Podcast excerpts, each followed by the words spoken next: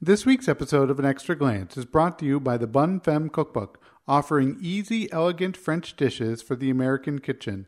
Find out more at chezbonnefemme.com. Hi, my name is Ed Burke, and welcome to An Extra Glance, the podcast in which I look behind the scenes of stories from the news and from history. This week, taking a look at how cuisine is taking down one of Europe's far right parties. This week, I'm doing something a little bit different.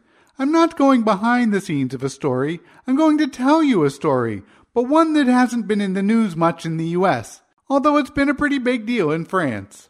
I chose this story because it's ridiculous and funny, but at the same time, it involves people from France's far right, so pretty much everyone involved in it is a virulent racist though, as we'll see, some more virulent than others. So while this particular story of internal strife may be amusing, let's keep in mind that these people bring the same warped outlook to their everyday lives, and this has real consequences for the people of France. The story centers around Florian Philippot, Vice President of Communications and Strategy for Le Front National, or, as it would be called in English, the National Front. I have got some mad translation skills. The party is typically just known as the FN, and that's how I'll refer to them here. In addition to his duties as the most influential of the party's five vice presidents, Philippot has, since the beginning of 2016, headed up a group within the party called Les Patriotes. Bringing out my mad translation skills again, that would be the Patriots. Though while we sometimes conflate patriotism and conservatism in the US, in France it's a bit more explicit. The FN has largely taken over the name Patriot, and the rest of the country doesn't seem all that interested in fighting them over it. Philippot was largely credited within the FN of helping Marine Le Pen rejuvenate the party's image, but the flip side of this is that he received a lot of blame for her defeat in the presidential election and hardliners within the FN have long suspected that Philippot, while strongly opposing the euro, is otherwise not really a true believer. So the party was almost certainly headed toward schism, but that process got a giant boost when, on September 13th, Florian Philippot went to dinner. Now, if there hadn't been cameras there, everything would probably be fine, but of course, there were cameras there. A young party member named Kelly Batesh posted a selfie with Philippot and a half dozen or so party functionaries with the tagline, At the best couscous in Strasbourg. Now this this might not seem like it should be a controversial statement, unless you happen to be partial to someone else's couscous. Which, come to think of it, isn't necessarily that unreasonable. Couscous is quite popular in France. And when people talk about a good couscous restaurant, they're talking not just about the quality of the couscous itself, but of all the richly spiced meats and vegetables that go with it. Couscous, as a cuisine in France, probably serves a similar role as Chinese food does in the United States. So friendly disagreements about the best couscous restaurant are really probably to be expected. But this is the National Front, France's far right, anti immigrant party, and to many party members, couscous seemed just a little bit too foreign.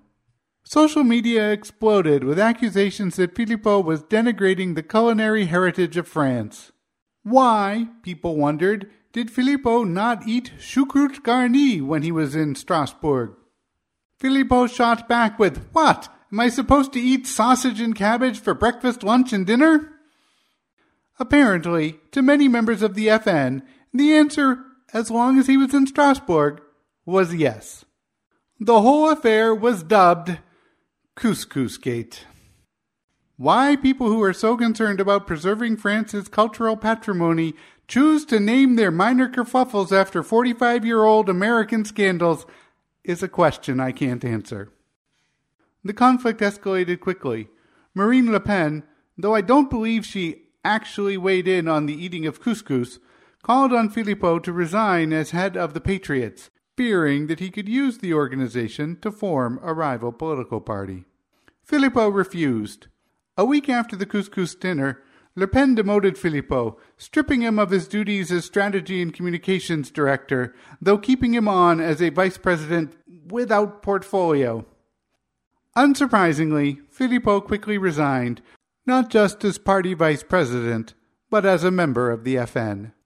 Perhaps lending some credence to Le Pen's suspicions in this regard, Philippot immediately turned the Patriots into a rival political party, and over the next several days, a number of Philippot partisans quit the FN to join the Patriots. And I suppose we have one loose end to tie up before closing out our story. What of Kelly Batesh, the woman who posted the selfie at the couscous dinner? She, like other Philippot allies, quit the FN to join the Patriots. But this was not her first time in the news. Two years ago, she was on the FN's list as a candidate in the regional elections. She brought her party some unwanted attention when she declared that AIDS was the great hoax of the 20th century. And, when pressed on this, confirmed that what she meant was that AIDS does not exist. So while the Patriots may be trying to position themselves as the kinder and gentler far right party in France, they're still not all that kind and gentle. Original Couscous Gate controversy from an article by Arnold Pontus on Radio France Internationale. Information about Philippot's resignation and its aftermath, largely from Twitter, primarily from Philippot and Batesh's feeds. Batesh's legislative candidacy from an article in Le Parisien, November 13, 2015. My website is edberg.net. See you soon on an extra glance.